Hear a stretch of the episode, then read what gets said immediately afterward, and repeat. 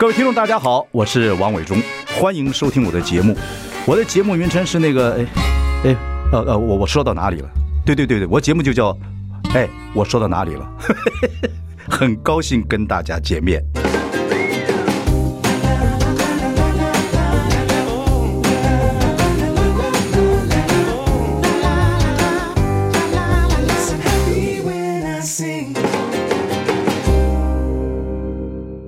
大家好，我是王伟忠，欢迎收听。哎，我说到哪里了？我们今天邀请到这个国学大师、哲学大师傅佩荣啊，傅佩荣教授跟您聊聊天啊。您是师者，传道授业解惑。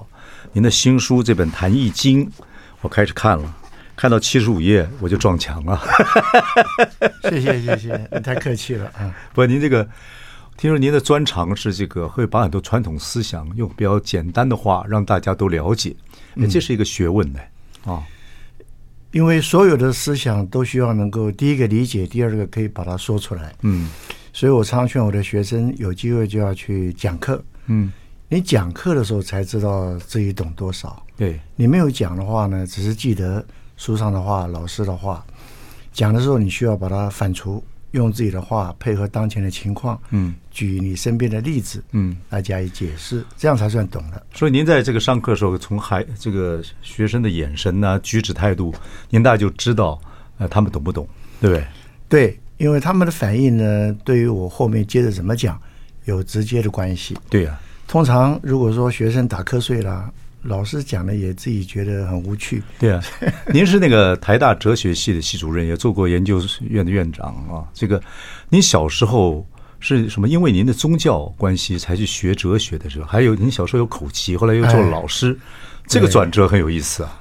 口疾的情况是小时候调皮，三年级的时候呢，有一家邻居有个小孩，嗯，说话口疾，嗯，他一说话大家就笑，你就学他，那我就学他，一学就会了。嗯，所以我从小学三年级到高二，九年的时间，公开场合没有说过半句话，真的。哎，所以我就经常被嘲笑。嗯，所以到后来我就拼命念书。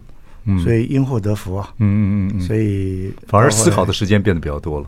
也谈不上思考，就到高二的时候有一个老师，嗯，他说你会念书没用，你不能讲话。嗯，他看到中央日报有个广告，口疾矫正班招生，你就去了。你就去了，他说让我去了，我去了之后学两个月，嗯，学了之后知道说，口疾其实有心理因素跟生理因素，嗯，生理比较简单，就是你发音的时候声音出来第一个字会不会卡住，嗯，所以后来我到现在还是一样，嗯，我去演讲的时候呢，呃，我很少说各位先生、各位女士，OK，因为各很容易卡住，OK，我都说。诸位先生，诸位女士，诸位先生，诸位女士，对，因为“猪”很容易发声，对。啊，那么“个”的话很容易就卡在喉咙里面，OK，所以像这个都是小技巧，这是生理的，生理，心理方面，心理就是说，哎，别人听你说话其实没那么样的严肃，你不要自己吓自己，就好像你听别人说话，你根本不知道谁在说说什么东西，你也不太在乎，嗯，所以我后来说话的时候想说。你不要以为全世界人都在看你，其实没有人在意的。哎，那么就慢慢的心心情比较轻松一点。OK OK。我我以前口疾有两个特色，第一个呃可以唱歌，嗯，第二个跟年纪比我小的同学说话没有问题。OK，长辈你就会有、呃、长辈不行，有，有点胆寒。长辈那个长辈来的时候，父母说叫某某伯伯，嗯啊、呃、叫伯母，那个伯了半天伯不出来。对。不过学哲学跟您这个口疾啊，还有什么宗教啊，有没有关系啊？跟家传啊、呃？分开来说，口疾使我心态上有两两点跟别人不太一样。嗯，第一个，我这一生都不会嘲笑别人。OK，我从小被嘲笑的。OK，第二个，我很容易从别人角度来设想。嗯，就是同理心比较高一点。什么时候开始有这种体会？就是口疾改善之后啊。OK，后面因为我念书一直念得很好。嗯。因为不能讲话，只能念书嘛。这个你选择跟你选择去读哲学有关系？哎，这是第二方面了，跟我宗教信仰有关。嗯，从小我们家好几代都是虔诚的天主教徒。天主教徒，对。所以从小上教堂听神父讲道理，坦白说，嗯，是被吓到的。嗯，一说就说吓到，嗯，就说人活在世界上要记得四件事：死亡、审判、天堂、地狱。OK。你才十几岁就要想到 地狱审判，所以我念高中快毕业的时候，想说到底要念什么？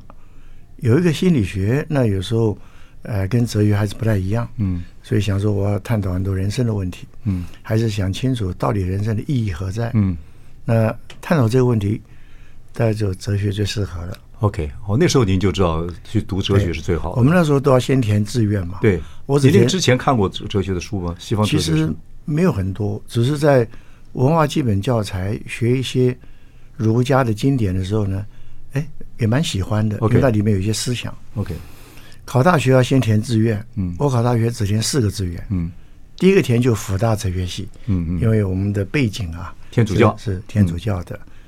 第二个你要练哲学，那当时只能填文化大学哲学系，我的母校啊、哦、是、嗯、第三、第四就填填到四星大学了。哎，政大不是有哲学系吗？那时候呢，这个政大那时候哲学系还没设。哦，那我给你报告一下，我一生里面教过一个哲学系的那个同学，就政大哲学系。嗯哼，我跟他谈恋爱谈的非常辛苦。那代表他哲学念的我太鲁钝，代表他哲学念的还不错。结果跟他谈完。谈完恋爱之后，他哲学就变好了。他说跟我们这种人谈恋爱很很辛苦。哦，是。您那个，您说后来你就考上了复大哲学系，哎，还考的，我记得当时全校最高分。OK，哇，厉害！有分数可以进台大哲学系。哦，结果我去念辅大，所以在辅大念的就很轻松。嗯，并且辅大的背景是天主教。嗯，我对这个背景呢，从小就在这个环境里面。对对对对对对。所以我开始学辅大，它是教西方哲学为主。嗯。所以西方哲学我念起来，说实在如鱼得水，嗯，对他的背景啊非常熟悉，嗯嗯。但是中国哲学就隔了一层，西方哲学比较跟神话呀什么，他从古希腊开始，古希腊开始，最长的是中世纪一千三百多年，对对对对对。所以我这个中世纪都是天主教嘛，嗯，后面才有这个宗教改革，OK，才有新教这些，对对对对对对。那么我就在这样的背景之下，佛大念完毕。嗯，就觉得福大没什么好再学的了。嗯，坦白说，因为老师都一样。OK，我就去考台大哲研所硕士班。嗯，那时候最主要想去听听方东美先生的课。嗯嗯嗯嗯，因为我们在福大念书的时候，老师指定的参考书都有方东美先生的。我们以为是古人呢，开始的时候，后来发现他就在台大教书。嗯，后来我就到台大去听他讲佛学，讲中国哲学。OK。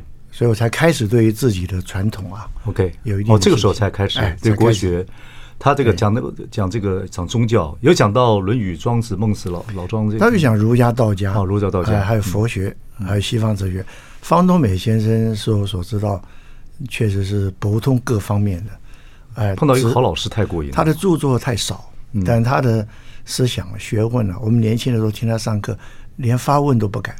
太精彩了啊！因为你发问，怕老师说你这算什么问题？哎呀，可是真的问问题还蛮重要的，是很重要。但是有时候哲学不是就是问来问去吗？对，就但那时候跟老师不熟。方老师比我大五十一岁。嗯，哦，OK OK，等于是隔了两代了。对，后来你到耶鲁大学是读呃哲学跟宗教。呃，对，专攻宗教哲学，宗教哲学。对，所以我有时候跟人家聊天呢，当然我们是没什么学问的，但传播人就是半瓶子水。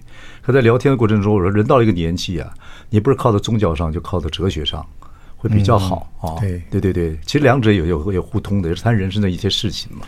宗教跟哲学简单来说，方向是一样的，方法不一样。嗯，方向方向都是要探讨人生最后的真理。嗯嗯，到底人生是怎么回事？对，包括你死了之后啊这些。嗯，方法不一样。我觉得宗教比较，你靠的靠到宗教的身上比较简单。宗教的方法是信仰。对对对，信就好了，信就好了，信我者得永生了。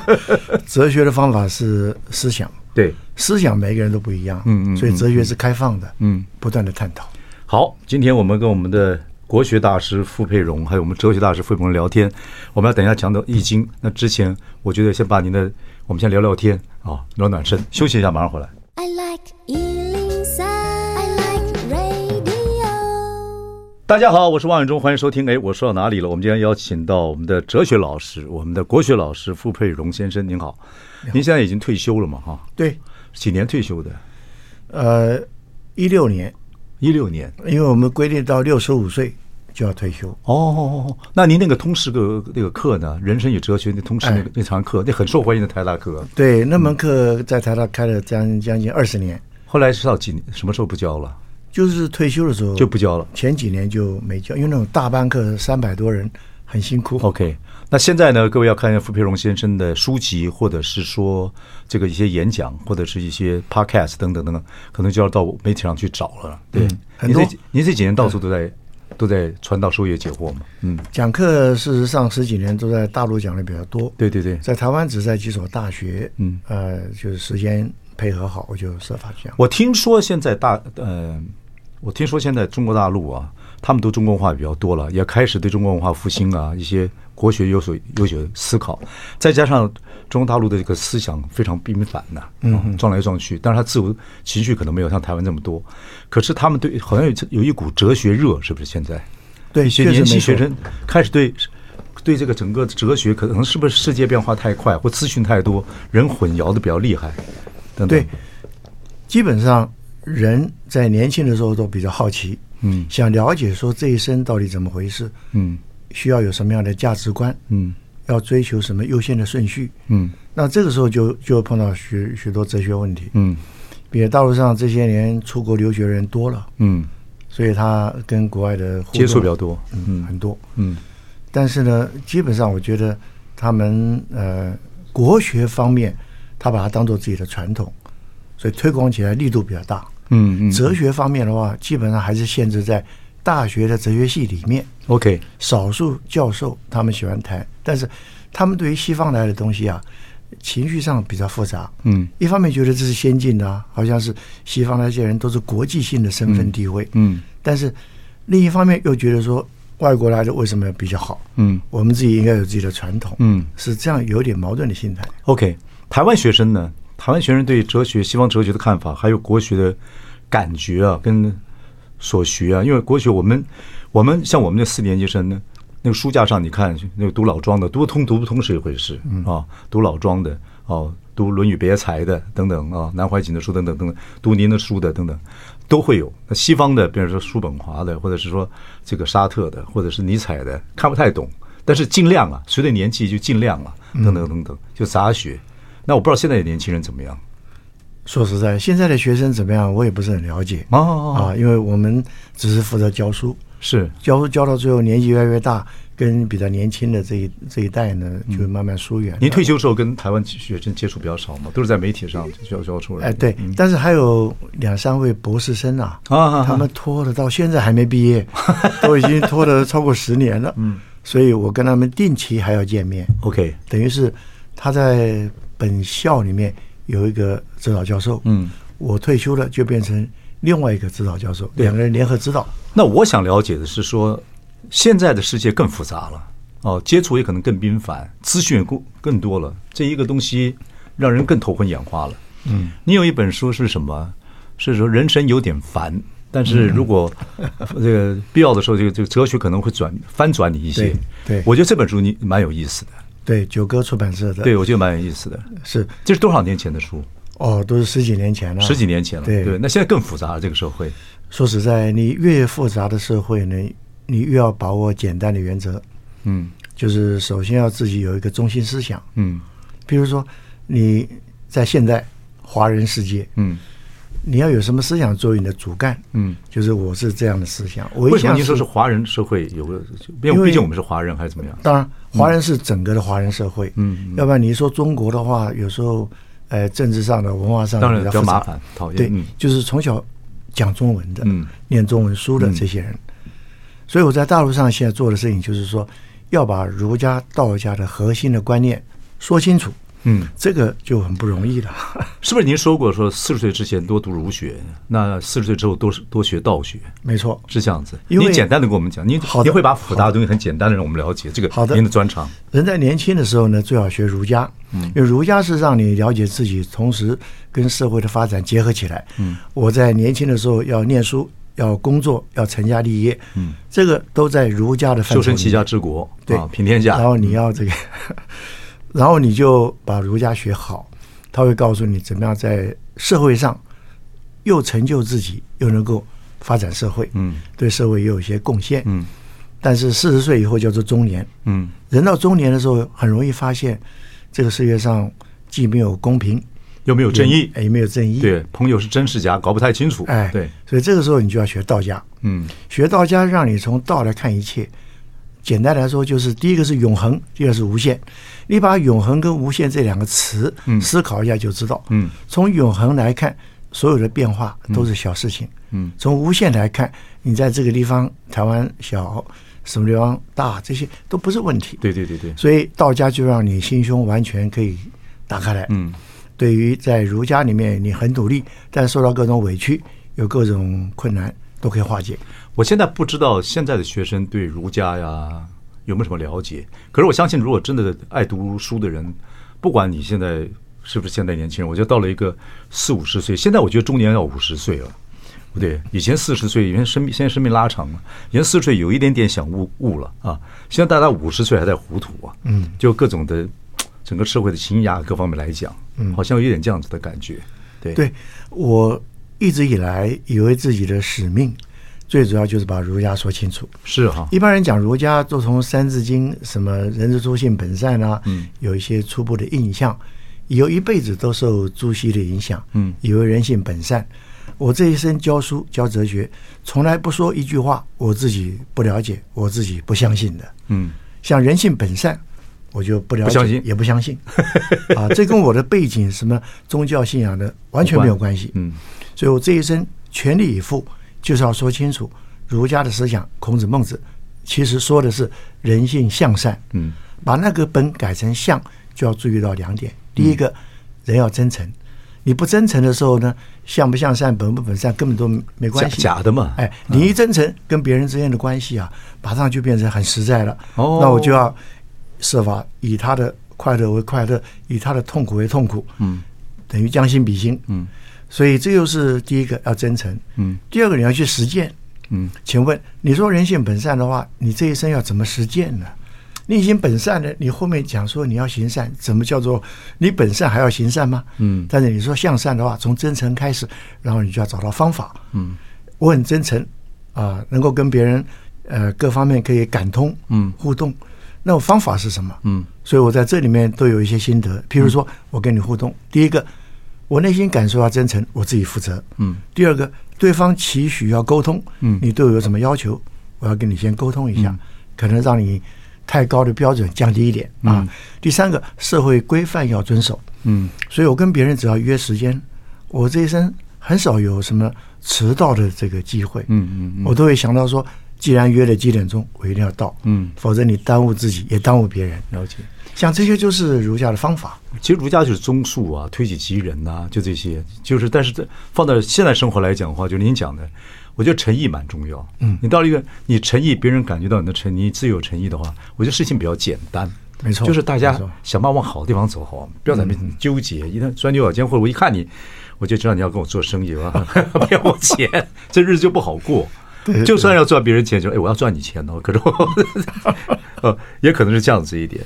我不知道现在这个儒家现在在台湾社会的状况是怎么样啊？因为台湾的媒体也很复杂，政治也比较搅乱。您感觉呢？还是有机会？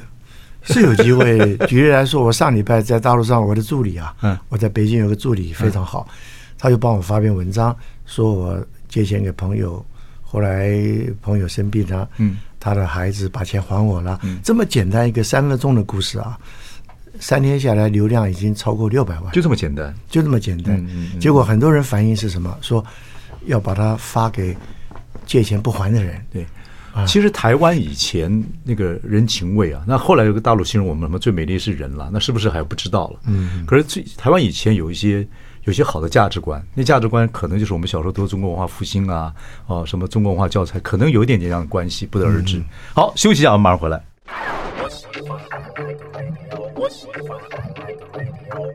大家好，我是王远忠，欢迎收听。哎，我说到哪里了？我们今天邀请到我们国学大师、我们的哲学大师傅佩荣先生教授。然后呢，我们刚刚谈我们谈不完了，这样子。前面先谈了一下您学哲学的经历，哦，对儒学的看法，对道家的看法。希望说，哎，四十岁以上能多读儒学，四十岁之后老庄啊，道道家这种思想，可能要了解一下。我们等一下再谈人生，谈谈您这本书啊，因为您您这个国学就是《论语》《孟子》《老庄》跟《易经》啊。这个《易经》呢，您出两本书，呃，傅佩荣谈《易经》，我是看到七十五页开始撞撞墙，但是我觉得我看得下去，我看，但是就我所知，这个《易经》。您简单的介绍一下给听众朋友知道好了。这《易经》这个它的历史，但以前也不是个占卜的东西嘛，对不对？它也是顺其自然看一些事情。嗯您的专长就是把复杂的事情说清楚。您给我们介绍一下这个《易经》啊，就是如何读这本书，导读一下。来，好的。基本上呢，人有思想的能力，但是他如果没有文字的话，他没办法传递思想。没错。所以古代的社会呢，它只有一个原则，就是要设法趋利避害。嗯。趋吉避凶，趋吉避凶。嗯，我怎么把我的经验传给下一代？嗯，那么在没有发明文字以前，嗯，他们就用符号，所以结神呢，哎，结神记事，图图像啊，对。然后呢，设法用简单的符号来代表比较丰富的含义。OK，哎，这里安全，这里危险，嗯啊，这些，那么就发明了易经。嗯，他就用两个符号，阳爻、阴爻，其实就是横的线。嗯。横的线不断的叫做阳爻，实实在在的。嗯，另外一个是断的虚线，就变成阴爻。嗯，为什么用这两个符号呢？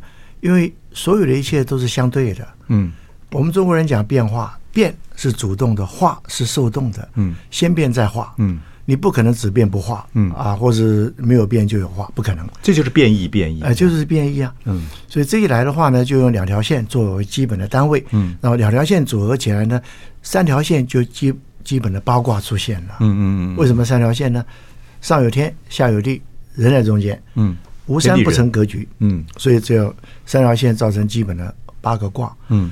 八个卦只能代表八个自然界的现象，就是天地水火各方面的。对，天地雷山火水泽风，嗯，或是乾坤震艮离坎兑巽。对，用这个专门的术语来表达，是用是为什么？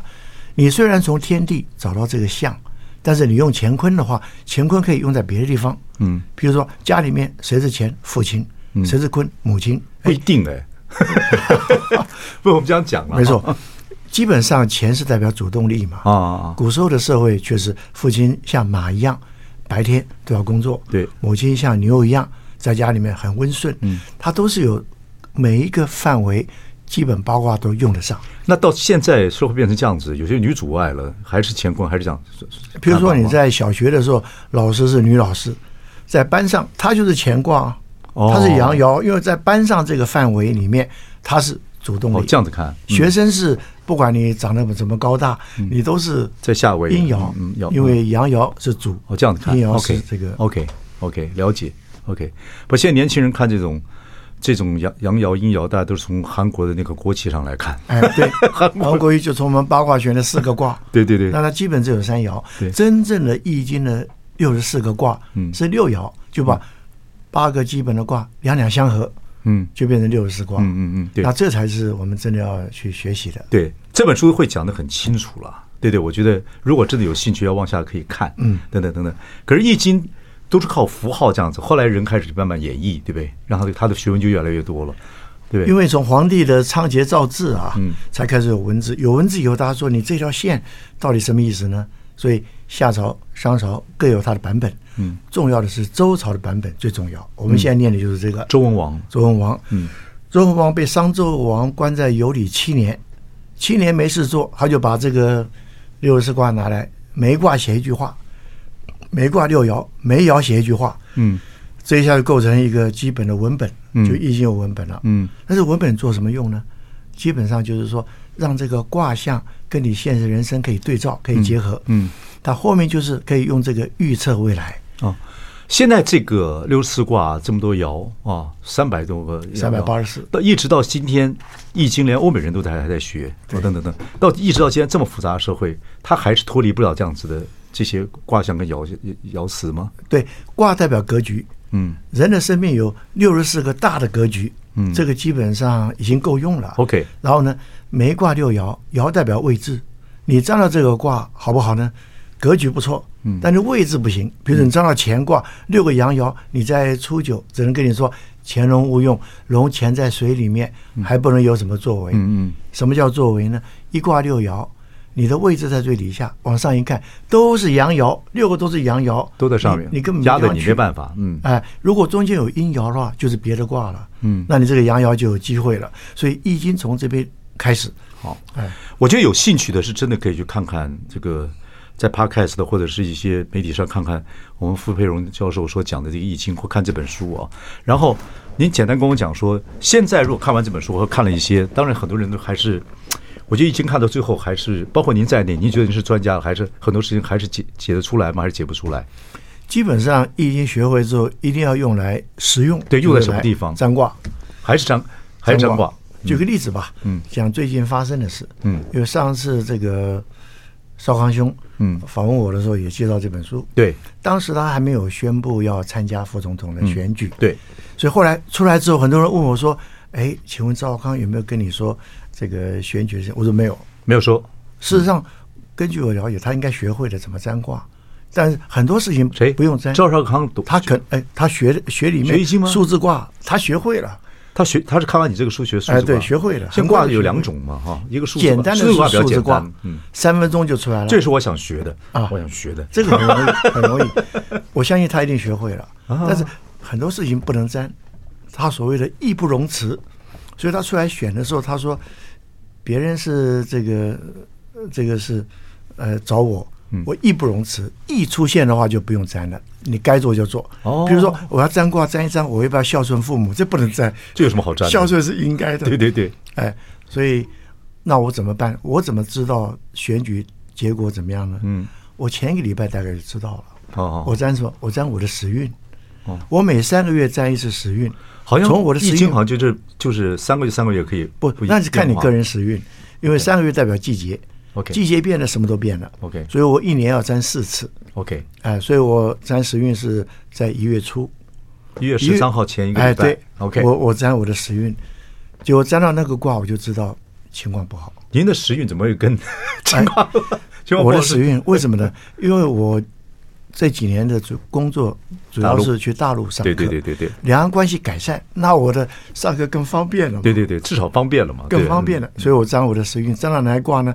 占到简卦第三十九卦，水山简，山挡住你，水有危险，但是这个卦有个特色，它是只是跟你说，哎，往前走有困难，你最好先退下来。OK，我占我的时运是一月份到四月份，占到这个卦，你想想看。我当然知道选举结果大概怎么样了。你你从自己身上反映出来你关心的大事。OK，那你四月以后什么时候粘呢？四月初我再粘呢。再请您来。好，休息一下，马上回来。OK，好。I like 103, I like radio。大家好，我是王伟忠，欢迎收听。哎，我说到哪里了？我们要请到我们的国学大师、哲学大师傅佩荣啊。我们就说国学就是。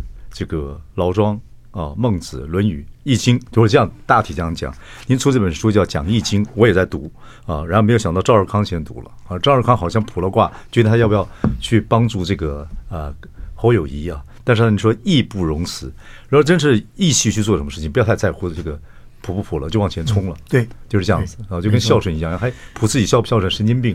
对，那易经其实本来不是占卜所用，对不对？哦，在古代呢，根据《尚书·洪范编》嗯。所记载的、嗯、这一编很特别，嗯，是周武王革命成功之后呢，嗯、就拜访商朝一位最有学问的人，跟他说：“你们商朝统治了六百多年，嗯、我周朝本来在西边一个部落，嗯，现在换我来了，嗯、然后呢，请你告诉我，上天怎么治理百姓？哦，那么他就跟他讲了洪范九畴，就是治理国家需要有九大范畴，嗯，其中第七项。”就是当你有重大的疑惑该怎么办？嗯，那个地方就提到了《易经》了。嗯，怎么说？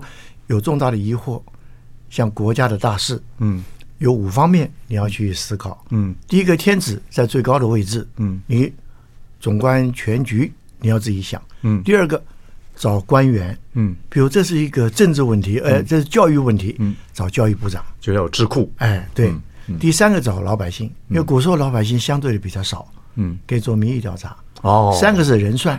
哦，人算不够，天算要天算。因为人算有时候不如天算。对，因为人算只能知道过去跟现在，嗯，无法把握未来。嗯，那天算就需要第一个杀一只乌龟，用龟壳、用牛骨来粘。对对对对。现在留下来变甲骨文。对对对。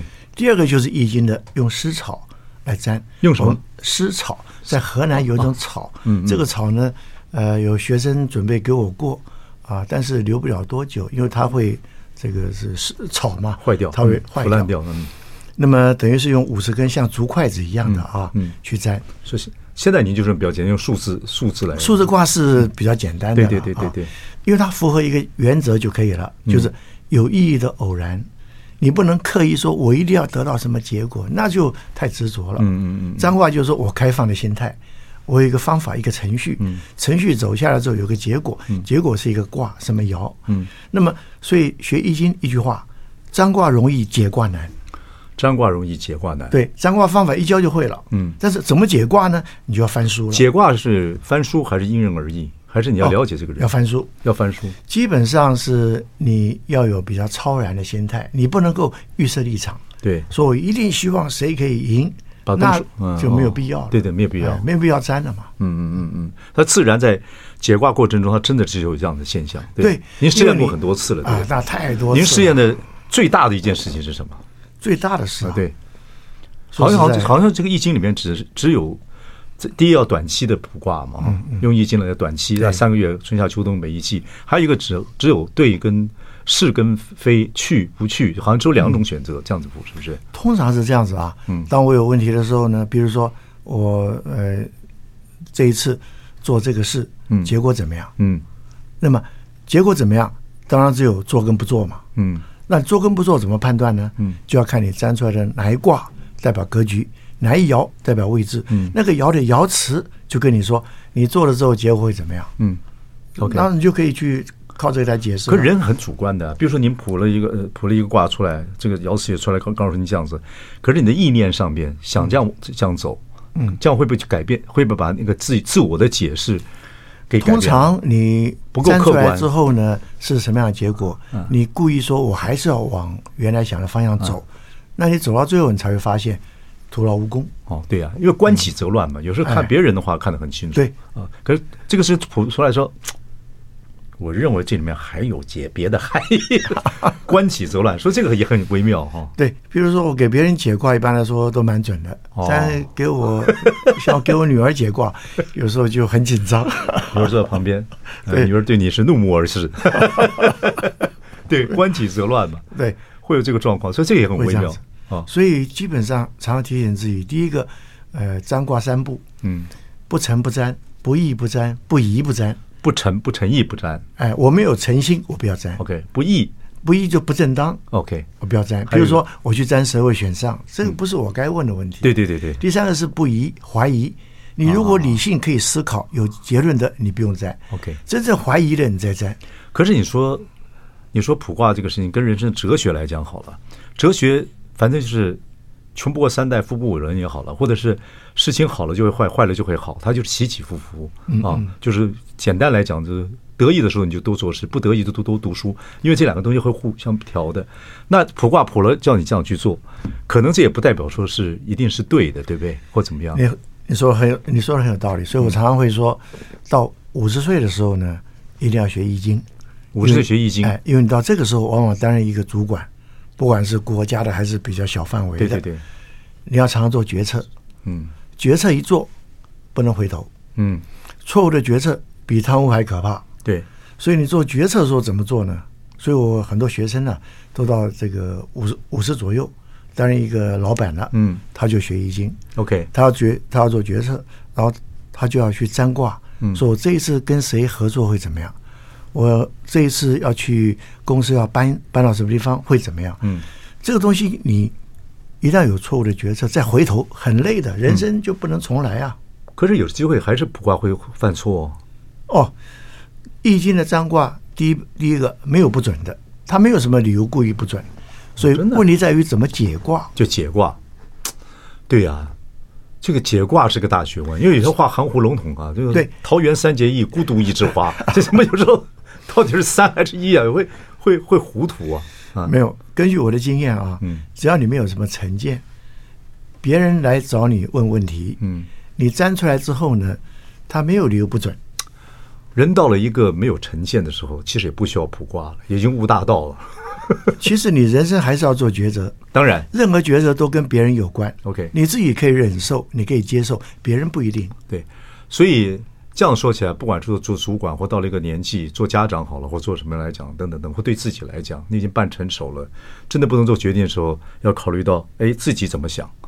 然后你的旁边的朋友可能会给你点意见，有智慧的朋友，有经验的朋友。对，另外看看，另外就是可能子这个孩子啊，和大家的意见是怎么样。另外再不行的时候，就卜卜卦看看。多重。你说的没错，嗯、我想到一个例子啊，可以拿来参考。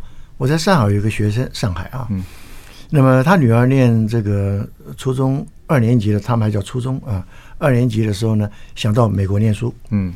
他就问我说：“我这个孩子有没有可能去美国念书？”嗯，我说：“你照我的说法，数字卦一占出来，嗯，占出来，比如说一个月之内必有消息啊，要是要是到国外去念书。”他说：“怎么可能呢？我们还没准备好。”嗯，结果上海有一家外国美国学校，嗯，就在那个礼拜之内通知他们说，小孩可以来这边上课。哦，那等于说你虽然没有出国，但是你到美国学校去念书。结果是一样的，嗯嗯，他的背景我完全不了解，嗯，那另外有一次也是，呃，很多人在上课，有同学说他要问事情，嗯，我说你先不要说什么事情，省得我有什么干扰，嗯，数字报上来，嗯，他就报了三组三位数，一算之后呢，我就说你问什么问题？他问女儿结婚的事，嗯，我说你女儿结婚一定跟出国有关，他吓一跳，他说我女儿嫁给德国人，哦哦哦哦哦，好像这书。好像看书你书里面有有讲过，对对对，都有。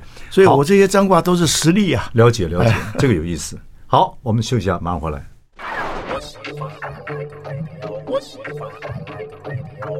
大家好，我是王伟忠，欢迎收听。哎，我说到哪里了？我们今天邀请到这个哲学大师跟国学大师傅佩荣教授，你也退休了，然后现在在很多媒体啊演讲啊，然后等等等等，还有您的这个通识课程《人生与哲学》，当初是非常红的啊。这一路下来，您现在已经七十几岁了嘛，对不对？对对，七十四。先给您拜这个新年好。然后您出了本书叫《讲易经》，当然《易经》也是您国学里面认为是老庄啊这个。这个时候，《论语》啊，《孟子》之外，很重要的一本书啊，它有很多的道理在里面啊，也可以拿来让你做决定的一些卜卦或等等等，算是人生一个学问嘛。嗯，对对对。OK，您读了这么多的哲学，读了这么多的国学，现在到这个年纪了，我听说您一定会有点沉淀自我的心得嘛。嗯，对对对，不管是怎么样，我听说你有一个这个。三受原则啊，什么忍受、接受、享受，还有一个三次原则。对，这个我们还剩最后一段，您可以帮我们解释一下您的看法。这是不是您累积的一些智慧跟经验？对不对？好的，好，把它凑成三，这个其实还有很多别的。嗯，基本上来自于人的生命结构。我有身，我有心，我有灵。嗯，人的生命有三个层次，不三不成不成数。所以这一来的话，很多东西都可以用三呃来对照。嗯，比如说三字，就是自力更生，自。自强不息，对，自得其乐。嗯，三自力更生需要靠我的身体去工作赚钱，让自己活得比较这个平安。嗯，自强不息就是我在知情意的心智方面呢，不断的在进步。嗯，自得其乐就是我希望我的呃心灵让我常常觉得快乐。嗯嗯嗯。那么三受是说忍受、接受、享受。嗯，人活在世界上很难随心所欲，当然很多时候你都是被迫，对，不得不。不得已十之八九，对，所以开始要忍受，忍受怎么提升到接受呢？就是要理解，理解说人活在世界上哪里有这么容易的，这么如意的？嗯。啊，耶稣都被委屈钉在十字架上了，嗯，孔子最后列国被人家嘲笑上家狗，嗯。啊，所以他们都受委屈，你受委屈那是很平常的事，嗯，了解之后就会接受。接受自己的情况，嗯，接受跟别人相处的模式，嗯，最后是享受，嗯，享受就是说我不但不以它为苦，嗯，我只要活着还可以思考，就可以把它转成正面的力量，哦，忍受、接受、享受。这跟法鼓山那个真法师讲差不多，面对它，接受它啊，对，等等，基本上人生的思考都类似的，都是殊途同归，哎，殊途同归，对对对对，就是整个的，如果你真的就就就。读书啊，理论啊，人生经验，到最后都会有他自己的想法，让自己过得更好。对，当然有人越来越钻牛角尖了，也会这个样子。所以我另外还有三静，安静的静，嗯，安静、平静跟宁静，嗯，安静是没有声音，嗯，平静是内心平静，嗯，宁静是精神达到一个层次，嗯，很宁静。我们说宁静与致远啊，这些。所以我念书有个习惯，很喜欢把这些呃整合起来，看能不能够跟自己的身心灵配合。嗯，可以的话，你用简单几个字，呃，就可以把人生的道理啊，让别人理解。没错，我那时候认识那个正大哲学系的女生的时候，她是大学一年级到二年级之间，所以她跟我聊，呃，她那个这个，所以讲到哲学的时候，哇，讲的我都听不懂。可能到最后的时候，哲学到最后觉得可能会越越变越简单，变成一个很简单、很简单又易行的道理，可以实践的道理。没错，是这个样子，对不对？对哇，还有你有什么可以在这读这本书，这个读易讲易经的时候，我就看，我现在是碰到撞到墙了，七十五页就是开始要往下往下走了啊，可能这个很多事情就是要真的开始要算了等等，但是很多很多实例了啊。那我自己有三句话是我学易经的心得，嗯，第一，不学一定不会，嗯，易经这样的学问呢。你说你不学，听一听就懂了，不可能的。我觉得老祖宗东西啊，摆在这里不学划不来啊。因为到这个年纪，不要有心情，不要有心情跟感悟去去学东西了。第二句是学了不一定会，不学绝对不会。哎，学了不一定会，因为它要分两套思想，一套叫做义理，到底什么人生的道理呢？第二套是相术，相术就跟占卦有关。嗯，所以很多人说学易经不要占卦，那就学一半了。嗯，所以学了不一定会，但是第三句最重要。学会终身受用，这是你的体会。哎，所以我从学西方哲学开始，嗯，再回到自己的传统的哲学，嗯，最后学的易经，嗯，终身受用。你现在 OK，所以你想很多事情都会做一个，所有重要的事情，重要的事情，我自己的选择跟别人之间有互动的关系，我都老老实实占卦，嗯，占到不好，正好修养自己，嗯，培养自己的德行、智慧能力，对对对对，占到好，放手做，对对对对，一样嘛，也就是。得意这顺利的时候多做事，不顺利多读书嘛，等于得到一个良师益友。嗯，哎，这蛮过瘾的啊！就是这个老祖，你这个跟跟古人相相交哈，这个这么多几千年来的这个这个智慧，然后慢慢慢体会很多的事情。其实人性这样说起来，人性基本上跟考虑事情的方法还是差不多的嘛。差不多的。嗯。哦，有意思。一问到现在，这现在人工智慧也快出来了，所以不知道这个易经跟人工智慧会不会有相对性的关系在未来？他们顶多把易经的资料拿去。整理整理，说你问什么问题，他给你一个比较快的答案。对对对。但是对于你具体的生命里面以及个人内在的体验跟感受，那是不可能取代。就是说这个如何去解这个卦，或者是听这个你解说的时候，他自己心里体会是不太一样。没错，对不对？就是你生活跟这人解了，但他自己感受感受不到，或者是听错了也有可能。所以，所以自己的体会是蛮重要的。对对。您最近的一次卜卦是卜什么？就是我最近的这个时运呢，占到占到简卦，那个简那个字看起来就很可怕，路长人困蹇驴丝啊，那个蹇是脚走坏了。啊，代表是我未来三个月啊，这个走路很困难了，去大陆会有各种困难。对对，我有这个了解之后就不会对就放下来，哎，就知道说该认真谨慎做好每一件事，对对，早做准备，对对。对女儿好一点，对家人好，记得是多陪陪他们，这样子对。OK，好，谢谢我们傅佩荣教授，感谢感谢，有机会再跟您请教，谢谢谢谢谢谢。